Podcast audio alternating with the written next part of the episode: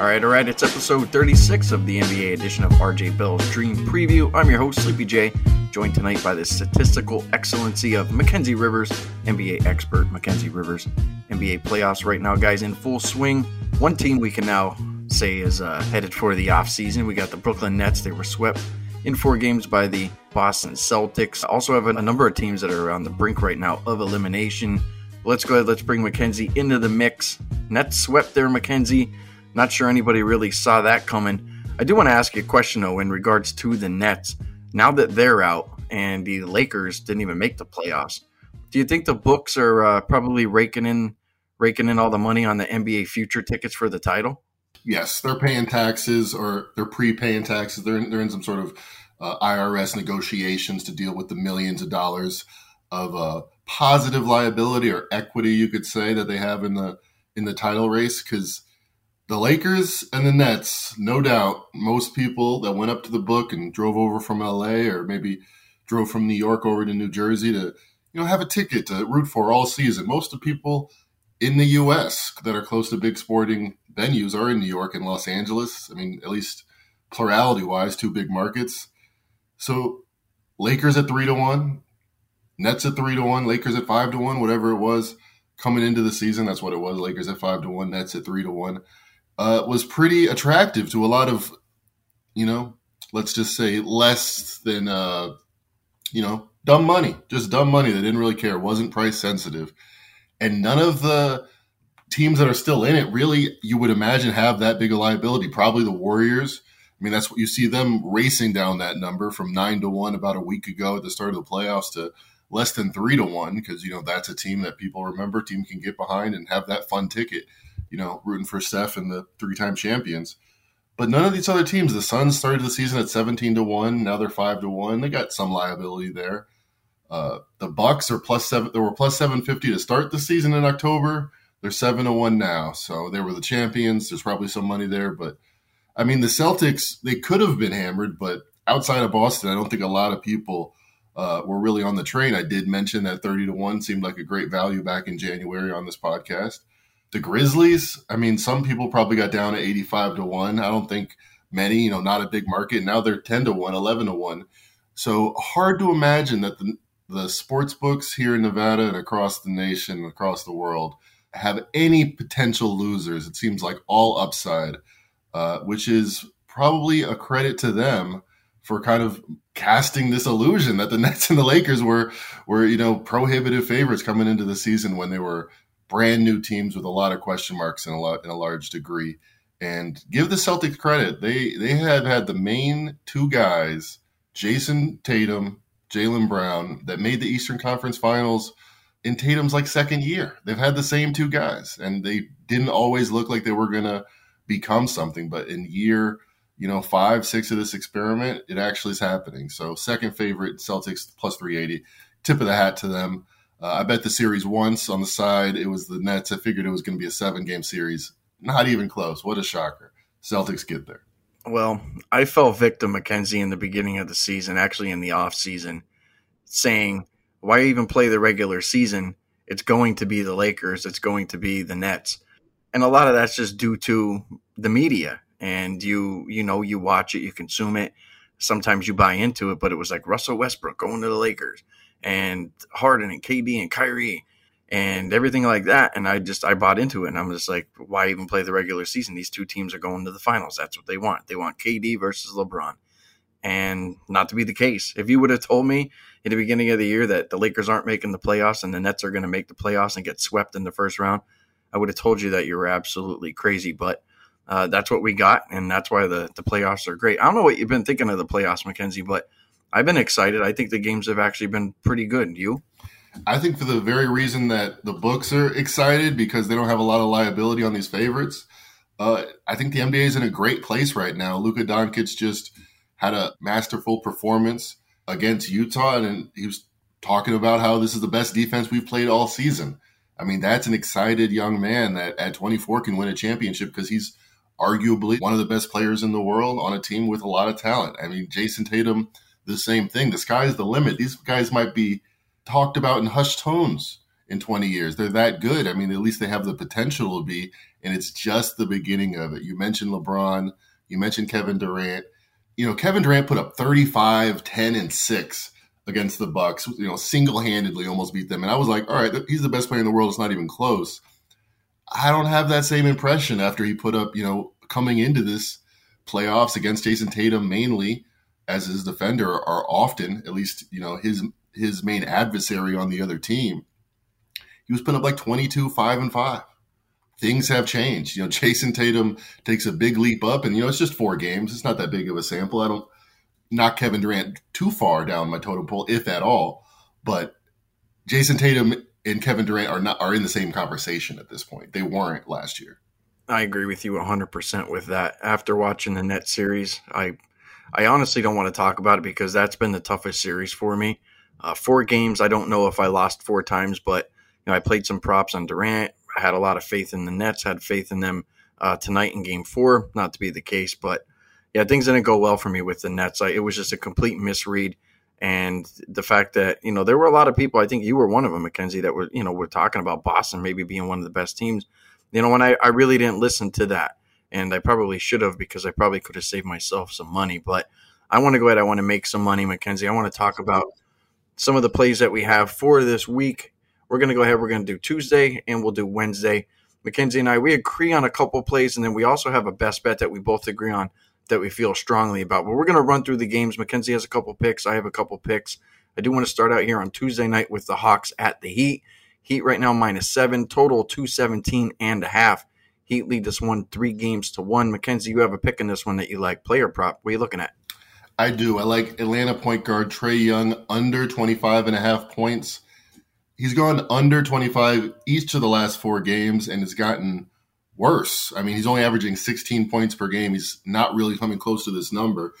The one game where he had 25, where he got close, he hit the game winner. He had 10 points in you know a manic final five minutes. I have a feeling that this game might not be that close, even if the Hawks can sneak and catch seven. I'm I'm skeptical that they can do that, but this is just about the way that they're playing them. They're top two defense against all point guards, stopping them from scoring the ball. The entire NBA. Obviously, they have a lot of different guys to throw on them. They're very switchable. Bam Adebayo, probably the number one center you want guarding a point guard if if that has to happen. And that's just against all teams. But I think specifically against Atlanta, they've developed, you know, a very concerted strategy to just cut off the snake at its head. And Trae Young talked about it after the game. And listen to the way he's saying this. He's he's resigned to you know having to do something else besides scoring the ball. So Trae Young after the game, I haven't been guarded like this in a long time. Obviously, you get guarded like this every now and then, but consistently like this, not since high school. Obviously, it's way better competition, so it's hard for me to score a lot more through the double teams and face guards at this level. It's a challenge for me. I've got to learn how to fight through it and make it easier for myself and my teammates. I'll figure it out. That's my plan. Sounds like you got to do the Steph Curry when they trap you at the top of the key and just, and just get rid of it. Because you're not going to, like he said, this is a different level of competition. You're not going to battle through like you're in high school against Jimmy Butler and Bam Adebayo. And I know Kyle Lowry's hurt, and this is another another body you would want to throw at him. But I just think it's a concerted effort. He's averaging 16 points a game. They've adjusted this down like two points. Not enough for me. I like Trae Young under the 25 and a half do not disagree with you with that play. I think when I look at Young, his real plus minus is kind of it's the tell all be all for me. Minus 27, minus 22, minus 11. I think the one game that they won, he was like plus five. He's not going to go over his points. He, uh, he's barely getting over his assists if he is, and, and his rebounding is down.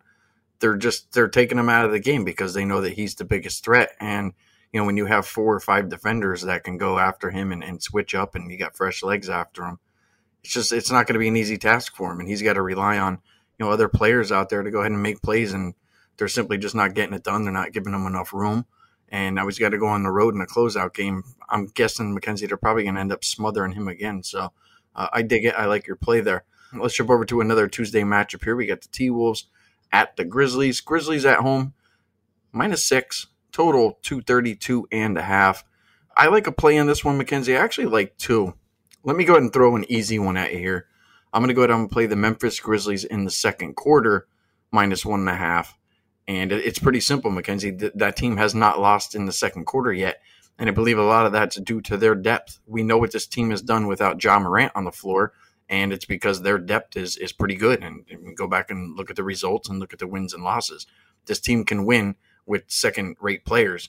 And the T Wolves, they have to go all out. So you can't play Towns, Russell, Edwards, you know, all the way through the first quarter and then go ahead and, and, and play them continuously into the second quarter. Like they have to get some rest.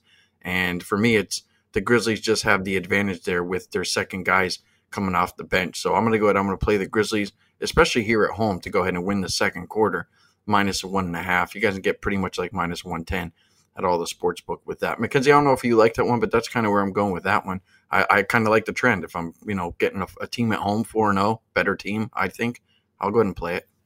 it. Is very strong. And what's frustrating is that it's not surprising. If you look at the season long data, if we would have, you know, been looking at this, the second quarter, I think, has been a, a strong play. It's kind of like the Trae Young thing where, yeah, the Heat have a great defense against point guards and they made them go under every single game. You know, like, like, why not just catch up? So the Grizzlies, number one second quarter margin team in the league. The Timberwolves, 16th. So worse than average. What's ironic or what's useful here is that Grizzlies are the second best first quarter team in the league, and the Timberwolves are third. So they're both great first quarter teams. And like you said, the depth shows itself in the second quarter. They have a 10 man that could make, you know, an NBA playoff rotation. The Timberwolves probably don't have five at the moment. You know, Vanderbilt, you know, this there's some weak links there. So once Karl-Anthony Towns and Edwards are off the court, there's an opportunity for the Grizzlies. We've seen them do it each and every game. Probably should be 4 0, but, you know, don't I can't my, let myself get frustrated for not betting this yet when uh, the opportunity is still out there for us. All right, that makes me feel even better about my stuff there, Mackenzie. Let me go ahead and throw one more play for this game. I'm going to go ahead and play points and rebounds for Karl-Anthony Towns over 34 and a half. His point prop is set at 26 and a half. His rebound prop is set at 10 and a half. So let's just go ahead, let's call it 37, and I have to get over 34 and a half. Rebounds, uh, you know, getting 12, 13, 14 rebounds a game. And his last game, Mackenzie, he went ahead, he scored 33 points. But the reason why I'm on this is because he had an interview at the end of the last game. Minnesota got the win. Whoever was an, uh, asking him the question there, female reporter said, "You know, what was your what was the the the key to your big day today?" And he said, "I shot the ball a lot more." And he just smiled and winked at her, and that was the end of the interview. And I think Karl-Anthony Towns knows, you know, when they're at home and they win the game by one point, that he has to be the guy that that has to go out there and shoot. It's not Russell, it's not Edwards. The number one guy in this team is Karl-Anthony Towns, and I believe he can go out there and get close to 30 and I believe he can go out there and maybe grab 15 boards. So I think 34 and a half is just too low, you know, based off the points and rebounds prop that I'm getting. So I'm going to go ahead, I'm going to do that. I think he goes back. I think he's aggressive. I think he takes a ton of shots in this one. And he had 17 free throws in the last game. I think he learned, you know, with this high pace in this in this Memphis Grizzlies team, uh, they're they're willing to hack it. They don't mind, but the, the pace is just so high. He's learned how to get to the free throw line as well. So I think he gets to the free throw line, puts up a ton of shots in this one. I think I cashed that ticket. So I do like that one there, Mackenzie. Karl-Anthony Towns over 34 and a half points and rebounds. Yeah, there's a lot of strong points that you make. Karl-Anthony Towns, 42 minutes in game four. If you plays anywhere close to that amount of minutes, uh, I think we'll be looking good. You know, you talked about how the Nets Celtics kind of was your was your bugaboo. You you know, it seemed like every time you were you were on it, you were off it. I feel like this series, I've I've analyzed it so well, and yet I'm 0 for 2 uh, trying to bet it because every time I'm like, all right, well, the Timberwolves starting five, which I think decides most playoff games, is anchored just by more talent. Karl-Anthony Town gets in foul trouble or he gets some ridiculous turnover and somehow we've given up a 25 point lead. So I've flip flopped on this guy to borrow an expression from uh, Bill Simmons a few times. That said, he's, he still has, I mean, this was my handicap coming into the series, a great matchup advantage. If stop playing Steven Adams altogether, but they don't really have, I mean, Tillman's in now, Jaren Jackson Jr. is uh, a body, but they don't really have a, a center that's both big enough and quick enough to be a problem for Karl-Anthony Towns. So it's just about his head space. It's just if he's not making stupid fouls and if he's on the court, uh, I think they play their guys uh, probably as much in this game as they has all, have all season. Wouldn't be surprised if it was 45 minutes for Karl-Anthony Towns. So uh, I like the play. No disagreement for me, but uh, I'll, I'll, probably be watching them and, and, seeing if he can if he can step it up for a second game in a row. I think you you made the key point there, Mackenzie. Is he's a guy that can get into foul trouble, and if he can avoid the foul trouble, that he'll be on the court. I mean, they're going to play him. They're going to push him 40 minutes. This series has actually been quite kind to me, Mackenzie. Game one, I played the over, and then I waited a couple of days until the total had dropped down to 232, and, and we saw it. It opened up at 2, what, 241 in game one, and I just thought maybe it was too much of an adjustment. So then I turned around, I fired back on the over, and I cashed that. So this series, unlike the net series, has actually been pretty good to me. But hopefully, we got two winners here. I do want to go ahead and jump over to our nightcap here on Tuesday night. We have the Pelicans at the Suns. Suns minus six and a half, total 215 and a half. Uh, Mackenzie, th- this series has been a tussle. I'll say this out of all the playoff series, this one has been the most enjoyable for me to watch because it's like a, it, this is a, a, true chess match. If Devin Booker was here, look, I, I don't know if this series is a sweep, but with Booker out, out now, I mean, it's become a series and and it's become a chess match. And I don't know if you how much of this you watch, but I have not missed a minute of the Pelicans and Suns series. So before we go and give out our picks, I don't know necessarily what you think about the series, but do you agree with me? Like this has been the best series out of all of them thus far. Yeah, I think Brandon Ingram talk about young players stepping up to the plate in his first playoff series. It's kind of you know a blessed thing to have this much talent in the league 30 points a game. You know, Michael Jordan, 30 points a game. He's coming out. Jordan Poole, Brandon Ingram, Anthony Edwards, they were all uh, you know, ready for this moment. So the Pelicans have a lot have a lot more talent, you know, scoring the ball in the backcourt if you take Devin Booker out of the situation. Uh, so it's kind of like team versus raw talent because the Suns probably talent wise are at a deficit at this point to, you know, CJ McCollum, all star, Brandon Ingram, a guy since since the All Star break has been, you know, not even an All Star, but an All NBA player. Jonas Valanciunas, also an All Star in the past. Uh, but the Bon- Monty Williams is Coach of the Year for a reason. Chris Paul is covering at a sixty percent clip since he went vegan for a reason. Styles make fights. The Pelicans are a big team that you know top three in rebounding, uh, with a few star wing players and you know a lot of size. The Suns are. Uh, you know, uh, an orchestra led by a great composer or a couple of great composers, and it's it's a fascinating battle to watch. You know, as you sit here and you start talking, Mackenzie, we brought something up before the podcast, and we were trying to go through, and we're like, you know, we had some winners, and it's like, what the hell did we bet? Brandon Ingram, points, rebounds, and assists under 37 and a half in game one. Had you went ahead and, and continued to go ahead and bet that, uh, you wouldn't be too happy. But that was one of the winners, Mackenzie, that we had forgot. And uh, I'm glad we didn't go ahead and double down on that, you know, the following game. So listen, we have – a best bet, Mackenzie and I, on one of the players in this game. We're going to give that out at the end. But here's here's my pick. And Mackenzie, maybe I'm falling victim to, you know, the way that the Pelicans have looked, the fact that they won two games here. But I honestly believe that without Devin Booker on this team for the Suns, that this is this is a tough this is a tough series. The Pelicans have kind of figured out what they need to do on defense in game three they were they were confused. They had no clue what to do with Ayton. Uh, JaVale McGee came in, they had no clue what to do with him, and Chris Paul pretty much chewed them up. Well, go back to the last game. Willie Green, head coach of the Pelicans, kind of figured it out. He said, All right, here's what we need to do. We need to get these guys off their spots. And as Paul and Ayton got off their spots, they, they continued to struggle a little bit throughout that game. And it became guys like Shamet needing to make shots, didn't go down. Guys like Bridges, Crowder. Shots just weren't going down. And I think you need to have that score. You know, Mackenzie, I don't know what you think about this, but I know RJ brings this up from time to time. You know, how many teams in the NBA, and let's just take the playoffs, you know, how many how many number one players can you take off the roster and think that they're going to get through the playoffs? Do you think Boston could do that without Tatum, KD, Ja Morant? This this is a major loss, and I think it's starting to show up.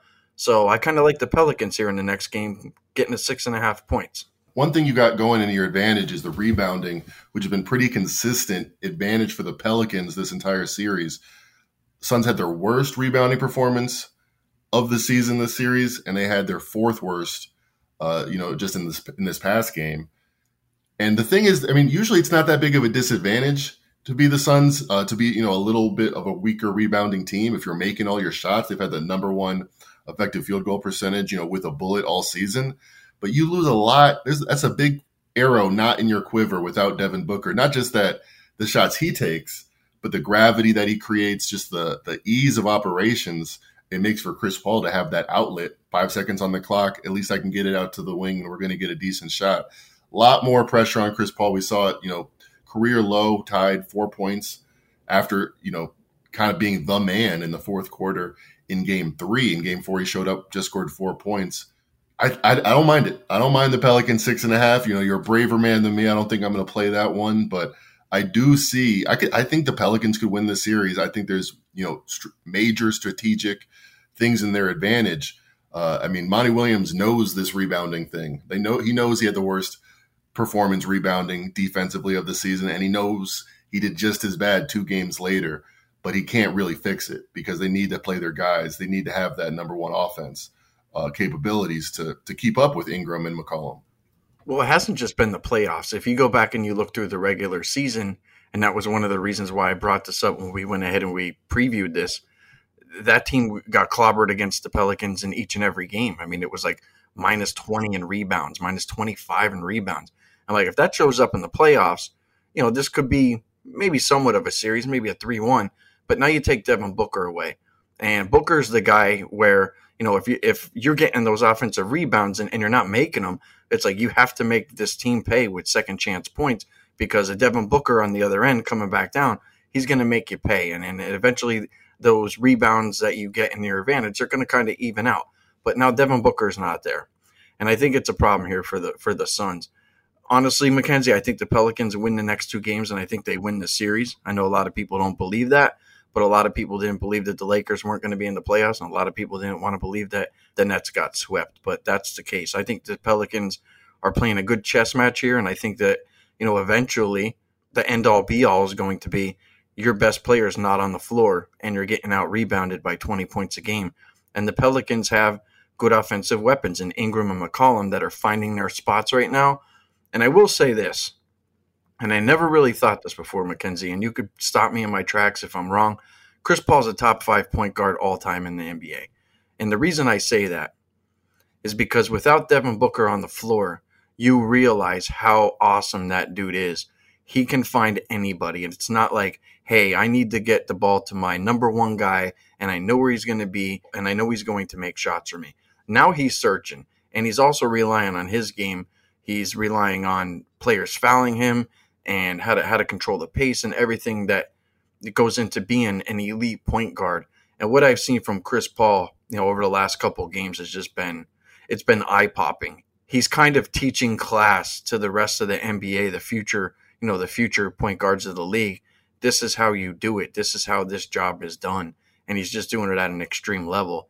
That's actually quite enjoyable to watch, even though, you know, I am against the Suns and I've been betting against them you watch greatness in, in, a sense. That's kind of what I want to say with that. So I'm not sure how you feel about Chris Paul, but I, I, as you said, you've been watching all these games, and I've just been amazed at how how good he is at that position, and I don't think I really ever noticed it before.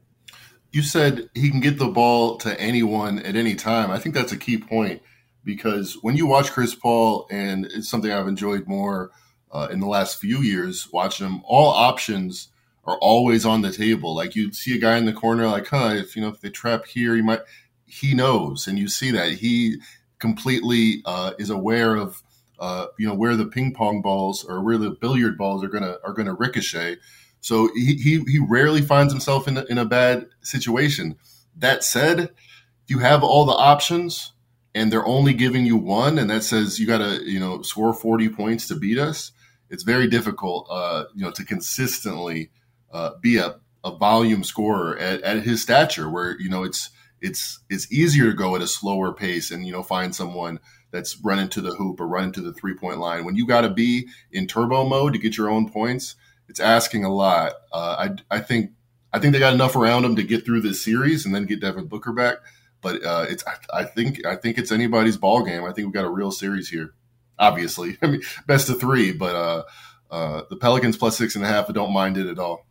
Well, it should be interesting to see how that game plays out. But as I had mentioned, Mackenzie and I, uh, we do have a best bet that we'll give out on the podcast that involves a player in that game. We'll give that out at the end of the pod. But Mackenzie, let's jump over to Wednesday night here. We have the Bulls at the Bucks. Bucks minus ten. Boy, that line sounds familiar. Total 219 and a half. Mackenzie, you have a play that you're looking at in that one. What do you got? Yes, I like the Bulls team total under 105. And what's let me let me back up and talk about this spread for a second because Bucks minus 10 is actually pretty telling because if you remember game 1 that was a spread. Game 2 after you know Bucks won but didn't cover, that was the spread. Game 2 uh, Khris Middleton, some people think the Bucks' second best player. I would say clear third behind Jrue Holiday because of uh, you know the the two side uh, defense and offense he brings to the table. But Khris Middleton, an All Star, he goes down. That's you know could be three points uh, by some estimations. I would have it a little bit less than that, two points. But so dominant did the Bucks continue to be. They woke up from their slumber and remember they've beaten this Bulls team, you know, before game two 14 times in a row, and now 16 out of 17 times. This is just a matchup advantage that they had to do a couple chess moves. Uh, they put Jrue Holiday more on DeRozan, two guys that have been playing with each other since childhood. Uh, apparently, they were talking about that this week, and that's just it's just not a matchup you're gonna you're gonna win decisively, and that moves it over to Zach LaVine. You know, he's, he's bombing away from three. Sometimes they'll go in. I'm I'm willing to live with that. So I think the Bulls, you know, they've scored 81 and then 96 points the last two games. Game one, they were in the 80s. They've gotten up above 105 one time, and it took you know lights out shooting all game from DeRozan, which, like I said, I don't see him doing that now that Jrue Holiday that's his primary target as a defender. Again, Andre Iguodala, guy that would know, guy that won Finals MVP because of his defense. So Jrue Holiday is arguably as good as anybody in his generation, and he has his uh, red eyes targeted uh, you know, trained on DeMar DeRozan, I think that kind of cuts off the one uh, option that the that the Bulls really have right now. And I've talked about their point guard struggles. You know, Caruso uh, not really being an elite point guard from a scoring the ball perspective. So a lot of things working against the Bulls. I've, I've been against them most of the series, and I like the under. I lean, you know, lean towards the under. And if I had to bet a side, there's no way I'd be taking Chicago here. I, I would lay the ten again with the Bucks but uh, I don't have to. I can I can combine my two my two leans into a stronger pick, and that's what I have here with the the Bulls under 105 team total. No, I don't disagree with that one at all. I think we had talked about that in one of our first podcasts that we did that the Bulls struggled to get to 100 even in the regular season. So it's been three out of four here. And you mentioned Jrue Holiday. He's not going to go out there and get torched and give up 45 points. It's just, it's not going to happen, especially here in the closeout game. And look, the Bucks, you know, they're going to end up meeting up with a team that's going to be rested. They just want to get the hell out of Dodge and take care of the Bulls. And you have to wonder if the Bulls kind of fold up like a cheap suit if they end up getting down 20. I mean, even with Middleton out, I think that kind of improves maybe the Bucks defense a little bit here, Mackenzie. So there's a chance that, you know, they might be down 20 points and it's like, you know what, hey, it's a good season. We made the playoffs. We ran into the, you know, the champs and things just didn't go our way.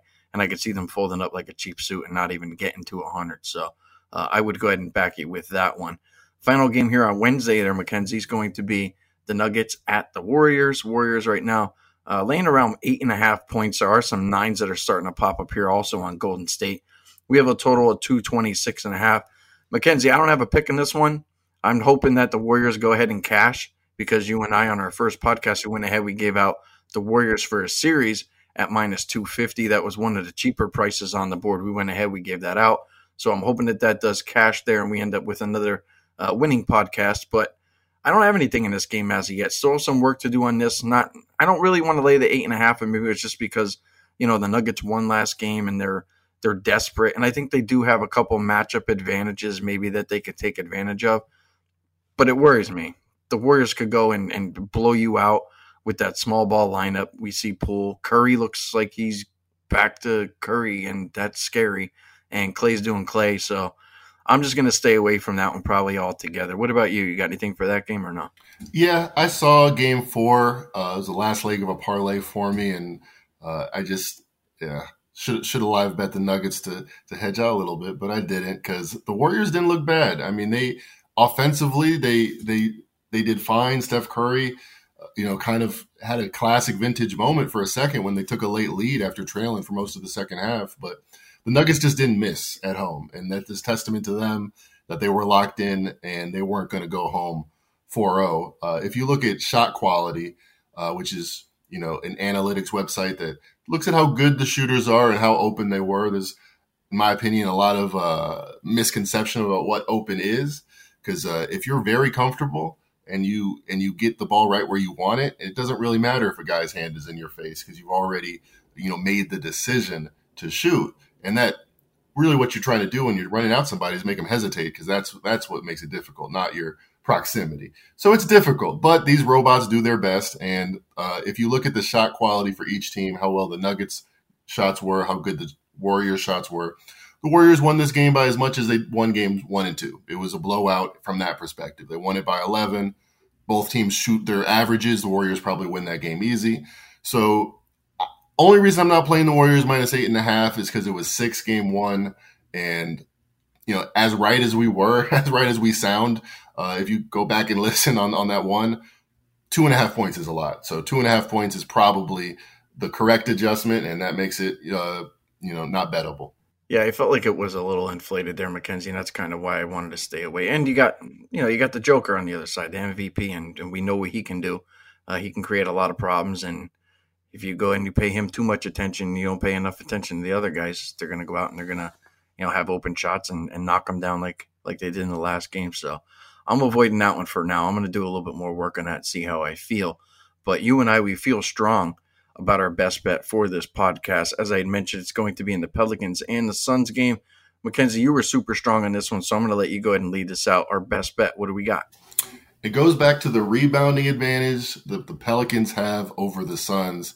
In particular, we're going Jonas Valanciunas over 12 and a half rebounds, minus 115. And really, if you just look at the minutes played and who, who what matchups have been working for the Pelicans, game four was a clear testament to Jonas Valanciunas being the guy. 25 rebounds in game one. Again, that was the Suns' worst rebounding performance of the season. And they shot red hot and they won by 10, but uh, you know, the other numbers of that game were not so hot. Last game, obviously, the Pelicans win by 15. Jonas plays 33 minutes, is most of the series. Valanciunas, that is, and uh, yeah, 15 rebounds. He's averaging 16 for the series, and the more they play him, the better they've done. Game four, 33 minutes he's on the court. Valanciunas plus 19. 15 minutes he's off the court, they're minus four. So I think they found the matchup that works. I think, you know, punishing the Suns continuously on the glass uh, is probably their path, Willie Green's path to advancing to the second round. So I think they go back to that formula, play Valanciunas, you know, probably 30, 35 minutes. It wouldn't surprise me. He had 26 points last game. That's his series high. And the fact that he was so efficient on offense – I don't see why they don't push him, Mackenzie, to the maybe the max minutes. If they ask him and say, you know, are you okay to go? Um, go.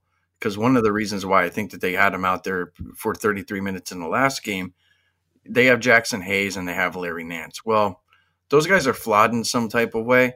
They can, they cannot hang with Ayton, but they're struggling with JaVale McGee. I know you watched the series, Mackenzie. JaVale McGee looks like he's in his prime. They have to go ahead and stop him, and the easiest way is to keep Valanciunas on the floor as much as possible. And I don't believe that, that McGee can have that type of success that he's having against guys like Nance and Hayes. So uh, I'm with you with that. I went back through Mackenzie and I looked at the regular season stuff. Valanciunas had 15 rebounds, 14 rebounds, 17 rebounds, and 12 rebounds. So three out of the four regular season matchups, he also went over this number as well. The only reason we would probably be in trouble here, Mackenzie, is if he ends up in some type of foul trouble.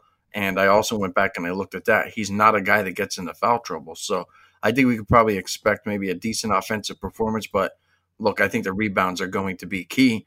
And one of the other reasons, Mackenzie, why I think that we've hit this one, I don't want to say easily, but I think maybe a little bit more comfortable than, than we might expect, is the fact that the Suns now are searching for offense.